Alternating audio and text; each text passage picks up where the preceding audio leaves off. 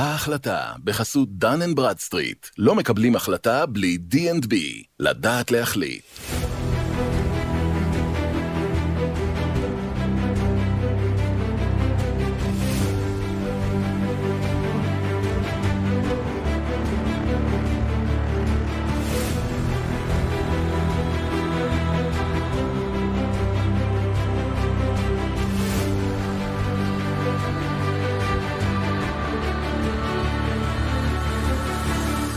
שלום וברוכים הבאים להחלטה מבית N12 Business בחסות Dun and Bradstreet. הפודקאסט שחושף את מאחורי הקלעים של ההחלטות העסקיות המעניינות ביותר בזירה הישראלית, אני דובי פרנסס. במשך שנים הייתה ישראייר חברה הפסדית. ב-2011 המשבר הגיע לשיאו והחברה רשמה הפסד נקי של 49 מיליוני שקלים. עד לאותו רגע, הספיקה ישראייר לצבור חובות של מאות מיליוני שקלים. כשאורי סירקיס נכנס לתפקיד המנכ"ל ב-2012, הוא היה נחוש לשנות את זה. עם חתימת הסכם השמיים הפתוחים עם האיחוד האירופי, הבין סירקיס כי הוא חייב להפוך את ישראל לחברת לואו-קוסט וגם לפתח את תחום חבילות הנופש והתיירות. את 2015 כבר סיימה ישראל לראשונה בתולדותיה עם רווח נקי שנאמד ב-25 מיליון שקלים. חמש שנות רווחיות רצופות הביאו אותה מוכנה לתקופת הקורונה, שם החלטה קריטית אחת להמשיך לטוס עשתה את כל ההבדל. שלום לאורי סירקיס. שלום. אז קודם כל בגלל שגיסי הוא טייס לשעבר באל על, ואשתי ואני ביחד עשר שנים, אז זאת אומרת ראיתי אותו עוד בתקופה שהוא היה טייס באל על, הוא וכל אחיו. יש לי המון המון כבוד למקצוע של טייסים, יש לי המון המון כבוד לתעופה אזרחית. אני גם מושקע בחברת travel שנקראת TripActions, שלימים הפכה להיות חברה מאוד מאוד גדולה, בכל מה שקשור ב corporate travel. כן, יש לי המון המון הערכה לתעשייה הזו. איך אתה התגלגלת לזה? איך הגעת להיות מנכ"ל של חברת תעופה? בעברי הייתי סמנכ"ל המסחר של אל על, כאשר אה, אה, אה, יואל פלד, שהוא היה מנכ"ל אל על, אז הוא מינה אותי לסמנכ"ל המסחר של אל על, ואז עשיתי איזושהי הפסקה, שבע שנים הייתי בכלל בתחום המטענים. באיזו חברה? ב-DHL, ב Flying Cargo, שלימים נרכשה על ידי DHL, אבל את הסיבוב האחרון, מי שגייס אותי זה קרן Sky, קרן Sky private equity, שבעצם הגיע לנהל את ישראייר לבקשת אה, נוחי דנקנר, כאשר אה, זה דרש יותר מדי attention אה, בתוך IDB, עם המורכבות של IDB. עשר שנים אני שם. אבל במקור אתה לא טייס לא, לא. ולא... זה, 8200. 8200. מה אתה אומר? אז רגע, אז, אז בן כן. כמה אתה עכשיו? 57. 57. אז אני שנייה ככה, 20 שנה, 25 שנה אחורה, איפה אתה מתחיל? בין 8200 לאל על, מה קרה? הסיפור שלי האמת אה, סיפור מאוד משעשע, התגייסתי לחיל האוויר, לקורס טיס, אחרי שנה בערך אה, זרקו אותי משם, ואז אה, עברתי למודיעין חיל האוויר, שירתי שם בקבע כמעט שנתיים, עמדתי להשתחרר והלכתי לאיזשהו רעיון עם מי שאחראי על כוח אדם בחיל האוויר, כאשר המטרה של אותו רעיון היה לשכנע אותי להישאר בצבא. והוא הציע לי איזשהו מסלול שהיה אז מאוד uh, מקובל, של שנה ללמוד מזרחנות ולהתחייב שנתיים לקבע, אז פחות uh, עניין אותי מזרחנות, שאל אותי מה מעניין אותך, אמרתי לו, מעניין אותי להשתלם בלגולנד, בדנמרק. הוא הסתכל עליי בעיניים טיפה יותר מופתעות מהעיניים שלך, לקח את הטפסים, חתם כל מיני חתימות, טק, טק, טק. שחרר. זרקתי מהחדר.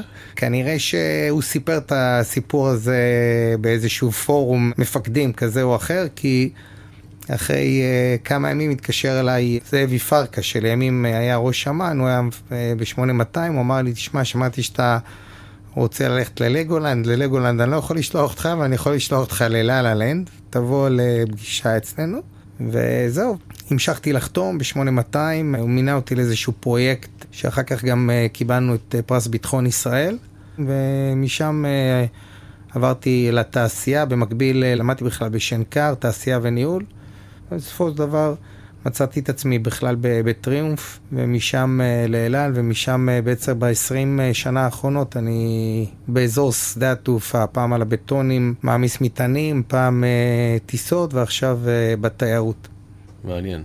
כי זה רקע לא קונבנציונלי למנכ"ל של חברת תעופה. לא. מסכים? חברת תיירות אגב. חברת תיירות שיש לה מטוסים. חברת תיירות עם מטוסים. גדול. בסדר, אוקיי. התחלת ב-2012 בישראל, והחבר'ה של סקאי, בעבור IDB בזמנו, למה הם בחרו בך? הם יכלו, יכלו לבחור באנשים אחרים שיש להם רקע שהוא יותר מסורתי, נאמר כך. מה אתה חושב היה מיוחד בבחירה? ישראיר באותה עת הייתה חברה שבעצם לא היה לה יותר מדי זכות קיום. היא הייתה חברה קטנה. עם הרבה מאוד חובות, באופן מסורתי, בעצם מאז הקמתה ב-1996 היא הפסידה כסף, היה לה הפסד תפעולי פרמננטי. וההתמחות שלהם, של קרן סקאי, הייתה לארגן את הקבוצה הזאת מחדש, להקטין כמובן הוצאות, ואז הם חיפשו מישהו שישנה את המודל העסקי ויקח את זה להתקפה, ודרך האירוע הזה הם הגיעו אליי. אוקיי, okay, הבנתי למה הם לקחו אותך, למה אתה לקחת אותם, זאת אומרת, למה הלכת על זה? אוהב אתגרים, אוהב uh, מצבים uh, קשים. כמה חודשים לאחר מכן גם אני שאלתי את עצמי את אותה שאלה, למה לקחתי את זה?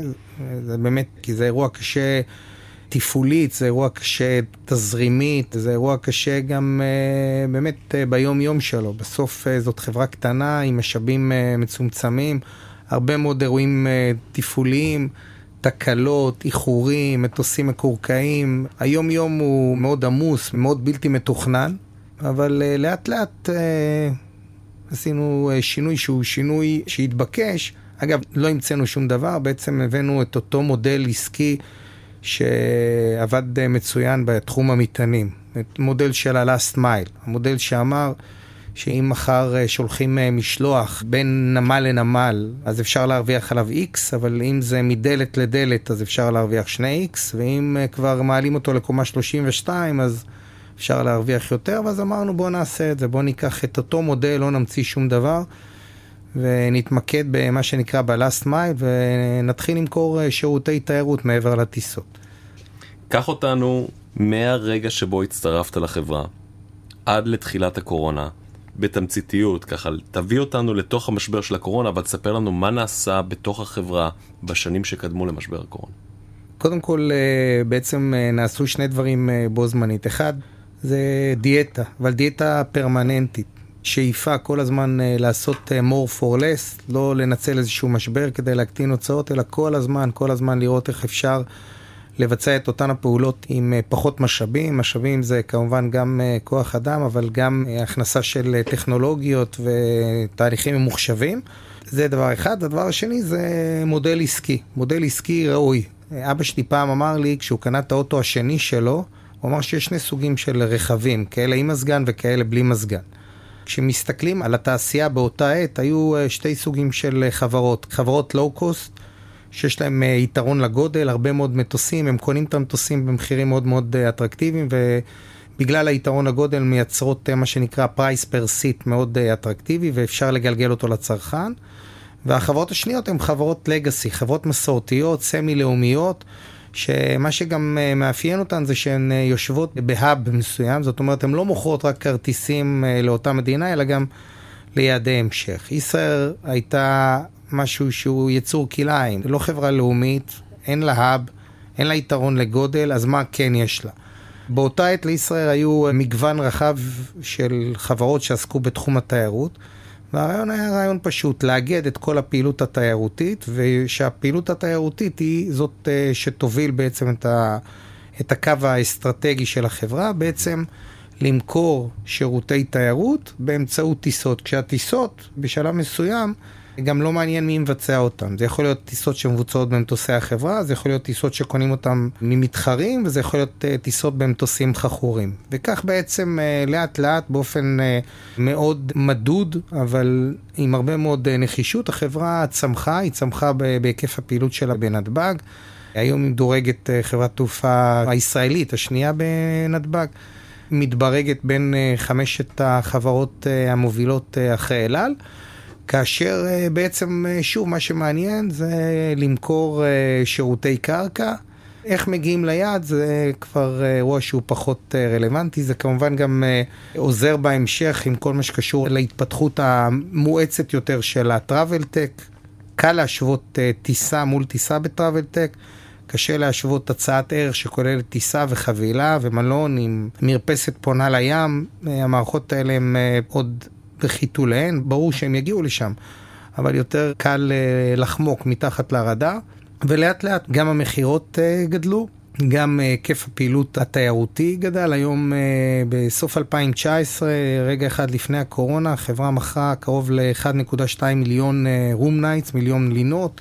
זה scale מאוד משמעותי, זה סדר גודל של, נדמה לי שב-2019 ישרוטל הגיע להיקפים כאלה. זאת אומרת, מדובר בכך ש-65% מהאנשים שטסים איתה הזמינו לא רק את הטיסה, אלא גם הזמינו שירותי קרקע. זה כמובן עזר ברמת הרווחיות, זה כמובן עזר מבחינת אשראים ואשראי ספקים. כשאתה אומר שירותי קרקע, מה אתה מתכוון? כל דבר שקשר, זה רכב זכור, זה מלון, זה, זה מסעדה, מה זה שירותי קרקע? כמובן שהמסה המרכזית זה המלונות, אבל זה כל מה שקשור בשירותי ערך מוסף שאפשר לתת ללקוח, זה יכול להיות אטרקציות ביער, זה יכול להיות טיולים מאורגנים, זה יכול להיות גם טיולים וגם מלונות, רכבים זכורים וכולי וכולי. אז בעצם, אתה נכנס לתפקיד, אתה מסתכל על הארגון ועל כל חלקיו, ואמרת שהיו לישראל באותו זמן חברות תיירות או חברות שקשורות.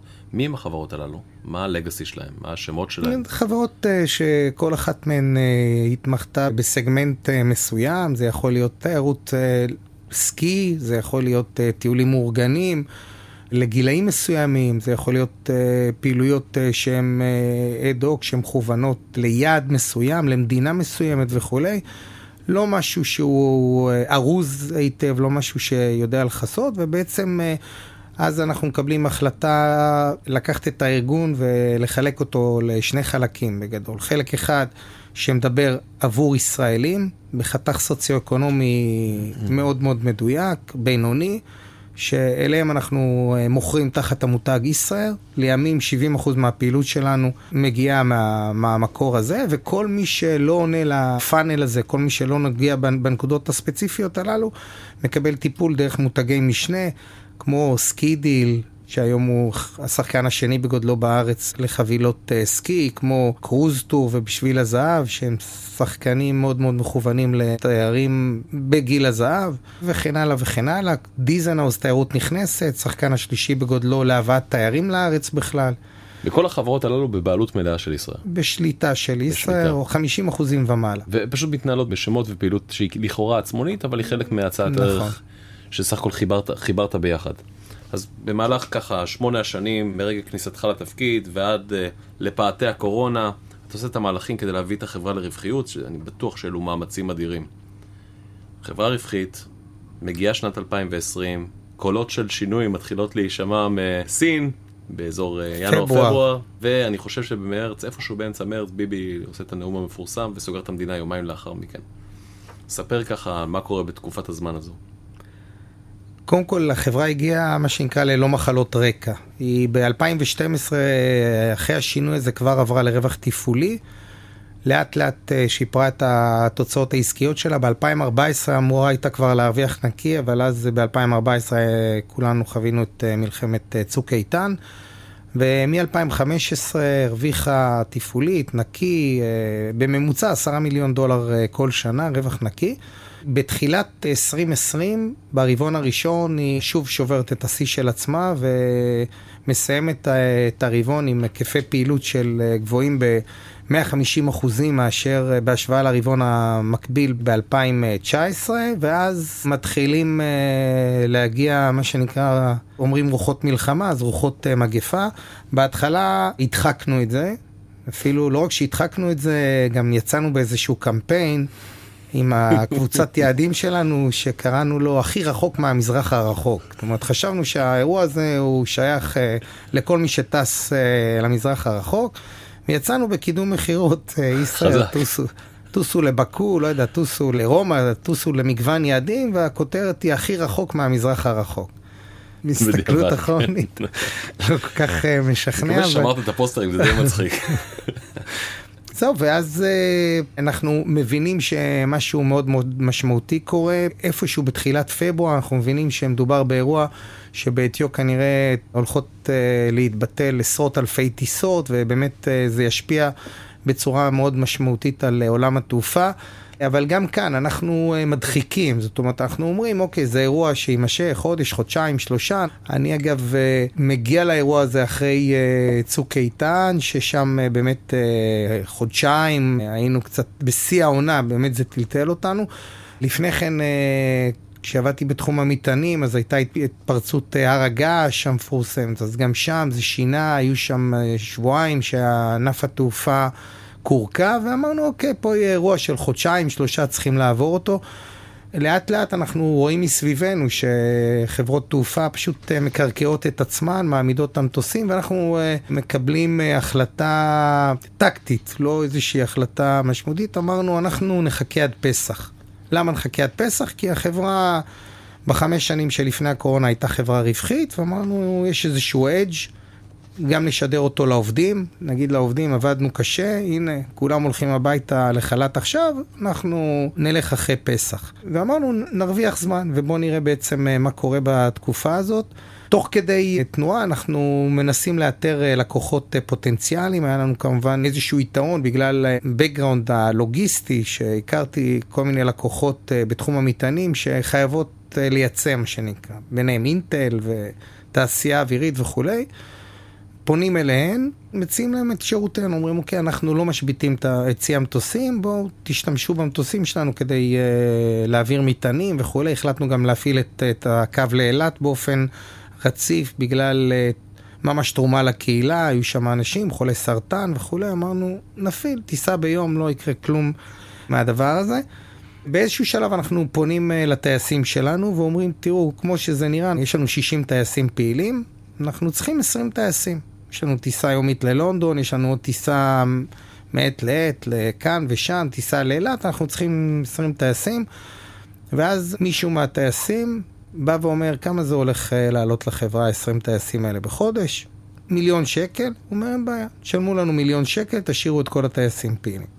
יוזמה של הטייסים, לא יוזמה של ההנהלה. צריך לחלוק במשכורות כאילו, כולם יקבלו שתי שליש פחות, זה הרעיון? כן, כולם אמרו, אוקיי, אם היום אה, האלטרנטיבה שלהם היה לצאת אה, לחל"ת, אה, בחל"ת טייס באותה עת יכול היה לקבל עשרת אלפים שקל, אמרו, אוקיי, 60 טייסים, עשרת אלפים שקל, זה 600 אלף, ממילא זה הולך לעלות לך מיליון, נרוויח טיפה יותר, נשאר כשירים. ומכיוון שמערכת היחסים היא מאוד uh, פתוחה ומאוד שקופה בתוך uh, תהליכי קבלת ההחלטות, אמרו אנחנו סומכים עליכם. שאם כתוצאה מהעובדה שכל הטייסים נשארים פה והמטוסים כשירים, תהיינה עוד עבודה, תעדכנו בהתאמה את ה... וכך היה. יצאנו לדרך, אגב, חודשיים, אה, שלושה ראשונים, זה היה נפלא הדבר הזה, כי בהיקף הפעילות שלנו אנחנו טסנו כמעט כמו ב-2019, היינו לבד, כי זה היה הרוב... זה היה או הובלה של אנשים, או הובלה של פצועים, או חולי קורונה, או חילוץ של סטודנטים שרצו להגיע לפסח לארץ, אוקיי, מכל הבא ליד, מה שנקרא. ודווקא אחרי הסגר הראשון היו כל מיני הקלות וכולי, ואז באה הנפילה. זאת אומרת, פה באה הנפילה. וכאן גם בא איתו החשש הגדול לגבי uh, תהליך קבלת ההחלטות, כי בהתחלה שקיבלנו תהליך קבלת ההחלטות, אז היה מאוד, uh, היינו חריגים, היינו שונים, וזה גם עבד. זה עבד חודשיים, טסנו בהחלט uh, יפה, אבל אז באה הנפילה, ובהשוואה נגיד ל-2019 נפלנו בבת אחת לסדר גודל של 40 אחוזים בהשוואה ל-2019, ואז גם uh, המחנק. כי עתודות המזומנים היו נכון, נמוכות יחסית. היו כן, עתודות לא... מזומנים, והיה לנו איזשהו בקאפ ששמרנו לנו למה שנקרא ל-rainy days, ולאט לאט הכסף uh, הלך ואזל. גם כמות הטיסות הלכה ופחתה, ופחות, יש צורך פחות אה, לחלץ אנשים, ויש צורך פחות זה, וטיסות מטען התחילו לטוס, וגם הלחץ הגדול, בהתחלה נגיד עשינו הרבה מאוד טיסות אה, להביא מסכות לארץ, להביא חליפות וואו. מגן וכולי, אז גם פה טיפה הלחץ ירד, כי בהתחלה משרד הביטחון, מה שנקרא, לקח מכל הבא ליד, ואתה יודע להביא חמישה טון, שבעה טון. מצאנו את עצמנו טסים לסין, לכל מיני מקומות שבחיים לא האמנו שנגיע עם המטוסים שלנו, עם עצירה בדרך אה, לתדלוק. אבל אז באמת uh, מתחיל uh, הלחץ uh, הגדול, איפשהו באזור uh, יוני. אני זוכר שבחודש, uh, אני לא זוכר מתי התחילו לבוא התמונות מאיטליה, אבל איפשהו בגזרה הזו של כמה חודשים לתוך הקורונה התחלנו לראות תמונות של אנשים מתבגרים בקצב, ואני חושב שזה השפיע על, ה... השפיע מאוד על המנטליטי בישראל, כן. אה, כי אני חושב שמישהו אמר לי קודם, ואהבתי את זה, שהישראלים לא יכולים לראות בתי חולים שלא מסוגלים לקבל אנשים שצריכים עזרה. וסביב זה התקבלו הרבה מאוד החלטות פה ברמה הממשלתית, כולל אה, סגרים שהם די, די חזקים. וגם ראינו שהמחלה היא מחלה קשה, היא לא מחלה פשוטה בתחילת הדרך, לפחות במוטציה הראשונה שלה, כן? אני זוכר שאני חליתי במאי בישראל, באנו לבקר, חטפתי פה קורונה, והיה כל כך הרבה חשש מזה שההורים שלי אמרו, טוב, אנחנו עוזבים את הבית, אתה תישאר בבית במערב ראשון לציון, ואבא שלי הביא מכל חמצן מחוץ לדלת, שאני צריך, תשתמש בזה פה. אבל שוב, חזרה שנייה לך. אפרופו מיכל כן. חמצן, אחד הדברים אה, שעשינו בהתחלה זה שהצטיידנו באלונקות, מכלי חמצן. קיבלנו אישור אה, של רשות תעופה אזרחית ואמרנו אנחנו גם יודעים לתת שירותי אמבולנס. זה די הוכיח את עצמו ברבעון הראשון של 2021. נדמה לי שהגענו למצב שקרוב לרבע מהטיסות שלנו, 15% מהטיסות שלנו היו טיסות uh, מהסוג הזה. זאת אומרת שהבאנו, או שהבאנו חולי קורונה, או שהבאנו, לא עלינו גופות, או שהבאנו פצועים. זה באמת היה משהו מאוד מאוד uh, משמעותי בתוך האירוע הזה. אבל יחד עם זאת, הפעילות הרגילה, או הפעילות ש- שבהתחלה לפחות החזיקה אותנו, נעלמה. גם הלקוחות עצמם כבר הסתדרו, כי נכנסו טיסות מטען, וככל שכמובן עובר אה, הזמן, אז הלחץ אה, הולך וגובר. אתה בינתיים עובד במשרד, או שאתה כבר בבית? בעצם חילקנו את החברה לשניים, בגדול החזקנו סדר גודל של 30-40 אה, אחוז מעובדי החברה, אה, כל היתר היו בחל"ת. כאשר uh, מי שעובד בשדה הגיע לשדה, ואנשים uh, במשרדים עבדו רוב הזמן מהבית, חלק במשרדים. המשרדים עבדו בצורה מאוד מאוד uh, מצומצמת. אבל אז, בשלב הזה, אמרנו, רגע, הסתכלנו סביב, אמרנו, יש לנו פה איזשהו יתרון. מה היתרון? אנחנו לבד. אנחנו לבד מול הרשויות, מול הרגולטור, מול רשות תעופה אזרחית, אה, מצד אחד, וגם אה, מול ספקים במעגל שני או שלישי, ספקי אה, תוכנה שהשביתו להם את הפעילות, כי רוב החברות נכנסו לסוג של תרדמת זה, ואז אמרנו בואו ננצל את ההזדמנות, וזאת הייתה החלטה מאוד מאוד משמעותית, בואו ננצל את ההזדמנות שאנחנו לבד ו... ננסה לקפוץ כמה שנים קדימה בכל מה שקשור בהטמעה של מערכות ליבה. ומצאנו את עצמנו בתהליך מאוד מאוד אה, מואץ, שבו אנחנו משדרגים את, אה, את המערכות הקיימות ומטמיעים מערכות אה, חדשות. אז בתוך הקורונה הטמענו מערכת חדשה לחלוטין לניהול התחזוקה שלנו ושדרגנו את המערכת המבצעית. וקיבלנו כתוצאה מכך גם רישיון לשפץ את המטוסים שלנו שיפוצים כבדים, ואז כבר ביצענו שיפוץ כבד והחזרנו אנשים מחל"ת, ולא רק שהחזרנו אנשים מחל"ת, פנסיונרים שפרשו מישראל, אמרנו להם בואו תנו יד. בעצם מה שקרה זה שבמקביל לזה שנשארנו אה, פעילים, אז שדרגנו את כל מערכות הליבה, פיתחנו קונספט אה, חדש שנקרא מאי ישראל, שבעצם דרכו אנחנו התחלנו אה, לרכז את הנתונים. כל מי שקונה כרטיס היום, בין אם הוא מקבל אותו בחינם מהמעביד שלו, או בין אם הוא קונה אותו במערכות הפצה גלובליות, או בין אם הוא קונה אותו באתר, או בין אם הוא קונה אותו באמצעות סוכן נסיעות, בסוף מגיע לאזור האישי הזה שנקרא מה ישראל, ושם הוא קונה לו שווה, מוסיף מזוודה, קונה ביטוח. הדבר הזה התחלנו לפתח אותו. השנה האזור הזה להערכתי ימכור בין 16 ל-20 מיליון דולר, כולם יורדו ישר לתוך ה... רווח התפעולי. אז בעצם אחרי כמה זמן אה, ראינו שיש לנו יותר מדי זמן פנוי ועשינו אה, שני דברים. אחד, באמת שדרגנו את כל מערכות המחשוב, מערכות הליבה שתומכים בחברה, והדבר השני, זה שהתחלנו לייעל תהליכים. התחלנו משאים ומתנים עם מחקירי מטוסים, עם אה, בעלי המשרדים וכולי. לקחנו את כל אה, פונקציית הייצור שלנו, סימנו את כל הנקודות שאנחנו חושבים שאפשר אה, להשיג שם הישגים וחילקנו את המשימות.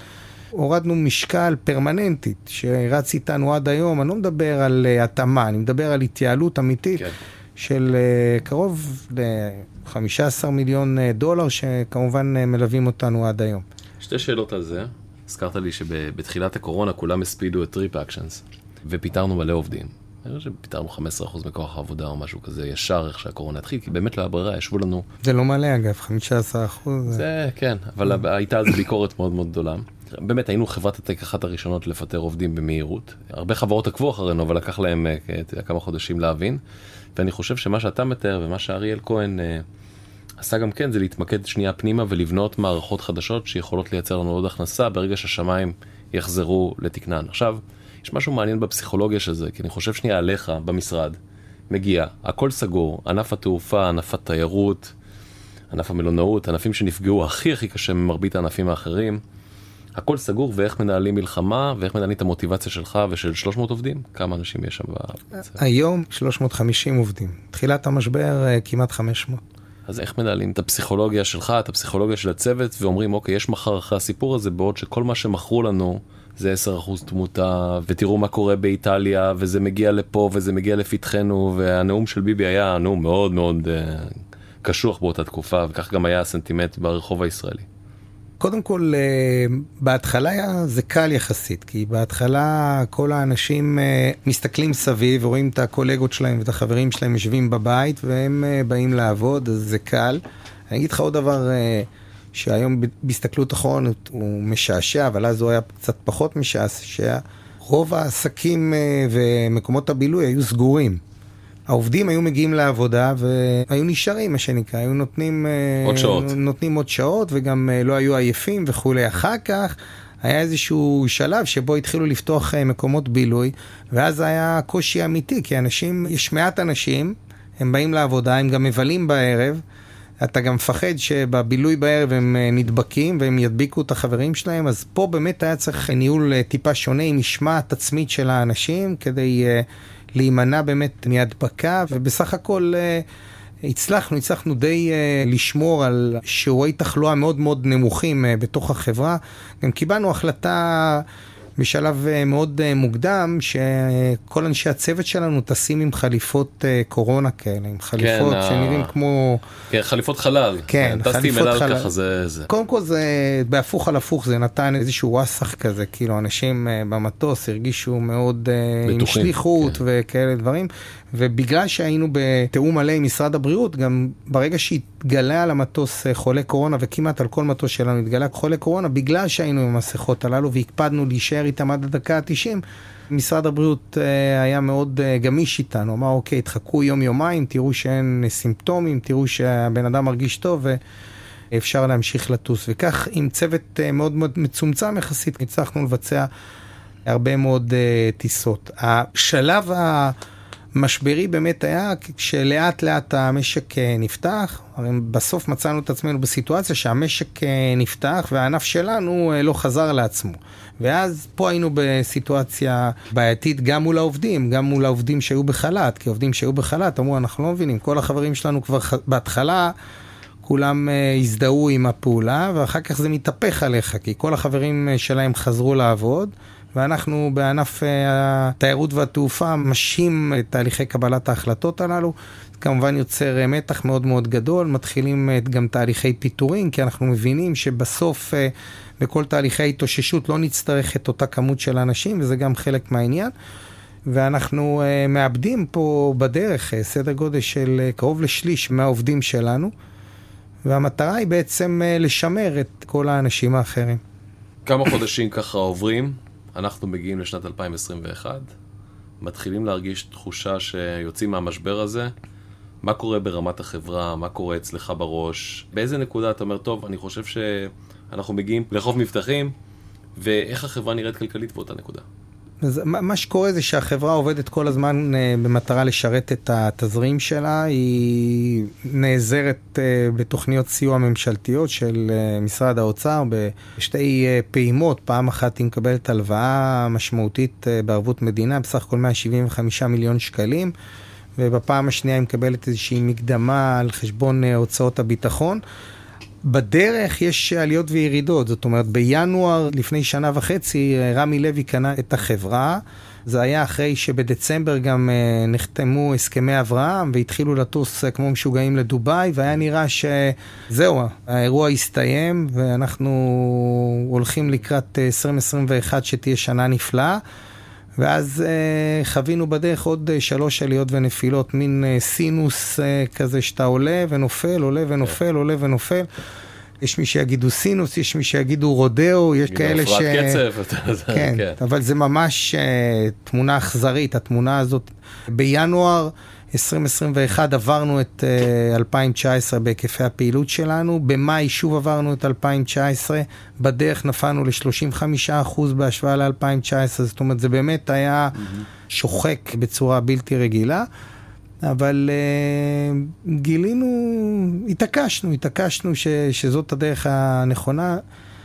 בסופו של דבר גם אין לך ברירה, זאת אומרת, יש שלב שבו אתה חוצה את הקו ואתה... אתה לא יכול לקחת רוורס, אתה לא יכול לחזור חזרה אחרי שנה וחצי ולהגיד, טוב, עכשיו אני שולח את כל החברה לחל"ת, זה לא עולה על הדעת. אתה מקבל סיוע ממשלתי, אבל הסיוע הממשלתי לא מגיע מהאוויר. זאת אומרת, אני גם זוכר אפילו ראיונות אה, בטלוויזיה של הראל ויזל, שהוא צורח באולפן על היעדר הסיוע וכדומה.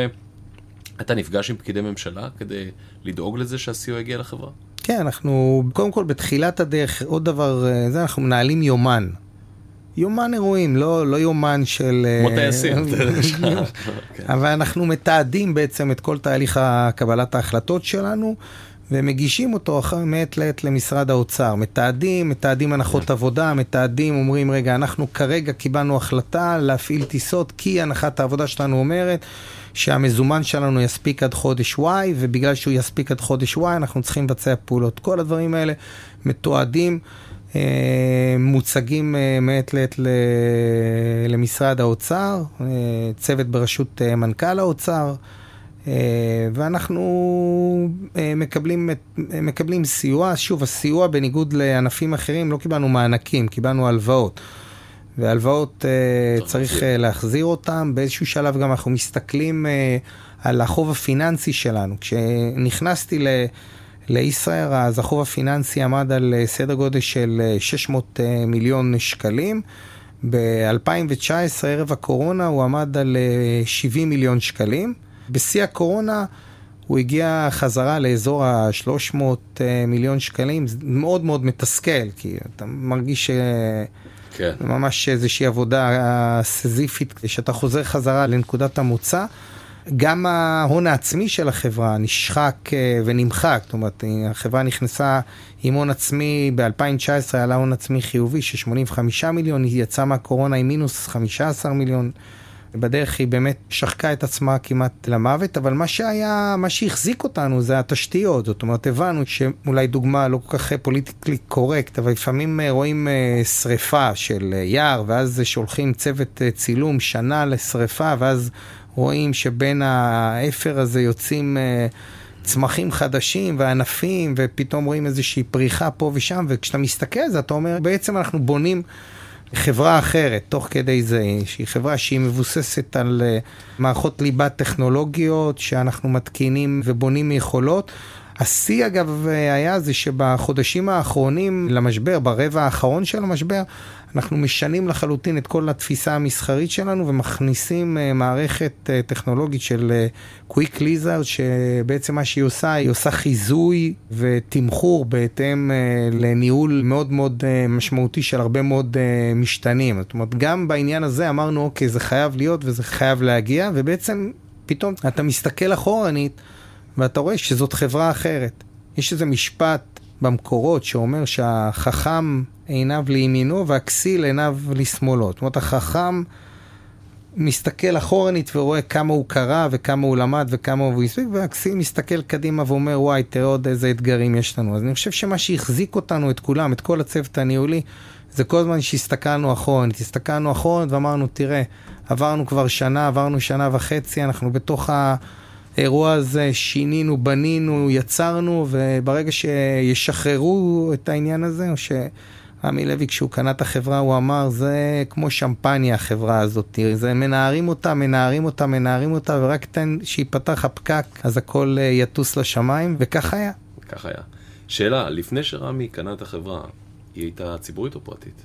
החברה הזאת הוקמה כחברה פרטית, נמכרה בעסקת בעלי עניין על ידי אה, נוחי דנקנר ל-IDB הציבורית, נשארה ב-IDB, ואז בעצם עם המינוי הנאמן ל-IDB mm-hmm. ערב הקורונה, או בתחילת הקורונה, עורך דין אה, אופיר נאור, בעצם הוא לקח את החברה והציע אותה למכירה באמצעות אה, מכרז, ומי שזכה במכרז, רמי לוי והשותף שלו, שלום חיים. אוקיי, אז הם קנו אותם בסכום שהיה פאבליק. 162 מיליון שקלים, מחלו על עוד חוב של IDB של עוד איזה חמישה מיליון דולר. סך הכל אה, בערך 180 אה, מיליון אה, שקלים. חי עשרות מיליוני שקלים בתוך הקורונה, גם איזשהו משהו הוליסטי שמתחבר לאירוע הזה. יפה, מעניין. קח אותי חמש שנים מהיום, וספר לי איפה ישראר ואתה נמצאים בעוד חמש שנים. איפה אני? אני לא יודע להגיד, אבל... תנסה לנחש. אבל איפה ישראל? ישראל, אני חושב, בעוד חמש שנים היום תהיה חברה שיהיו בבעלותה הרבה מאוד נכסי אה, נדל"ן אה, מלונאיים, תחזיק אה, כרטיס אשראי, תהיה שותפה בכרטיס אשראי שיהיו בו מאות אלפי לקוחות. חלק מאוד מאוד משמעותי מהאבידה שלה, מהתזרים החופשי שלה, יגיע בכלל מהמקורות הללו, פחות מהתעופה. תנהל אה, הלוואות במיליארדי שקלים ללקוחות שלה, אה, תעניק הצעות ערך אה, בתחומים אחרים שהם לאו דווקא תעופה. בהסתכלות אחורנית בעוד חמש שנים, יראו זנב שמקשקש בכלב. זאת אומרת, רוב הפעילות תהיה פעילות תיירותית, כשבתווך שלה יש שבעה, שמונה מטוסים מדגם אחיד. שמתרוצצים כאן ברשת האזורית ומביאים את האנשים לאותם נכסים נדל"יים שישראל תהיה שותפה להם, באיי יוון, באתונה, בקרואטיה וכולי. דובאי אתם טסים? לאמירויות? דובאי אנחנו טסים, כן. שאלה אחרונה לחבר'ה שמקשיבים לנו בבית, יזמות, יזמים, חבר'ה שחושבים על להקים חברות, לנהל חברות גדולות וכדומה. מהי עצת הזהב שהיית נותן להם אה, ככה ממרום מושבך היום, אחרי כל השנים האלו של ניסיון בתעשיות קשוחות? קודם כל, התעשייה שלנו היא באמת uh, תעשייה קשוחה. לפעמים uh, לא צריך uh, להמציא שום דבר. הדברים מונחים uh, ממש על השולחן uh, לפניך, אתה רק uh, צריך uh, לאמץ אותם. התהליך הקשה ביותר זה באמת היישום. ופחות uh, המצאה. אני חושב גם uh, בתחומים אחרים, הרבה פעמים לאנשים יש רעיונות uh, מבריקים והם חושבים שבאמצעות רעיון מבריק אחד אפשר uh, לצאת לדרך. ליישום ולהתמדה ביישום יש uh, השפעה הרבה יותר uh, מרחיקת לכת ממה שאנשים uh, חושבים. אז אם אני רק מתמצת את המשפט הזה, גם אם יש לכם רעיון מבריק, תעשו את כל אשר אה, בידיכם. כדי אה, ליישם אותו, להטמיע אותו, לנהל אותו ולהבטיח את הפעילות שלו ואת הרלוונטיות שלו לאורך זמן. מדהים. לא יכולתי לשים את זה במילים טובות יותר. אורי, תודה רבה, היה ממש כיף לדבר איתך. תודה רבה לך. ועכשיו, עצת הזהב של Dun and Bradstreet. שלום לאבי זיטן, יועץ אסטרטגי מטעם Dun and Bradstreet. לרובנו יש שאלה אחת מרכזית שחוזרת שוב ושוב. איך אנחנו יכולים לצמוח ולהגדיל את העסק שלנו. אפשר לצמוח במגוון דרכים. לפתח מוצרים ושירותים חדשים, להמציא את עצמנו מחדש, לפרוץ לשווקים חדשים. בכל אלו כמובן שיש סיכונים, אבל יש גם הזדמנות גדולה. מניסיוני, הצעדים האלו אינם רק קשורים בצמיחה, בלי שאנחנו נוביל לשם. העסק שלנו עלול גם ללכת אחורה, בוודאי בעולם תחרותי דינמי וגלובלי. אם אנחנו לא דוחפים קדימה בכל הכוח, אנחנו נלך אחורה. דמיינו שהייתם יכולים לקבל מידע על כל הלקוחות הפוטנציאליים שלכם, לפי סגמנטים וסקטורים שהייתם מגדירים. מה הייתם יכולים לעשות עם כל המידע הזה? לפלח בצורה חכמה את השוק, להכיר לעומק את ההזדמנויות, לפנות בצורה פעילה ללקוחות החדשים ולצמוח. Dun & Bradstreet מציעים את המידע המקיף על כל החברות הישראליות, כולל פילוחים, מידע עדכני ופרטי קשר רלוונטיים, ושתוכלו להגשים את החלומות והתוכניות הצמיחה שלכם. אז אם בא לכם להצטרף אלינו, חפשו Dun & Bradstreet בגוגל, יש גם התנסות חינם. אם בא לכם להצטרף אלינו, חפשו Dun & Bradstreet בגוגל, יש גם התנסות חינם.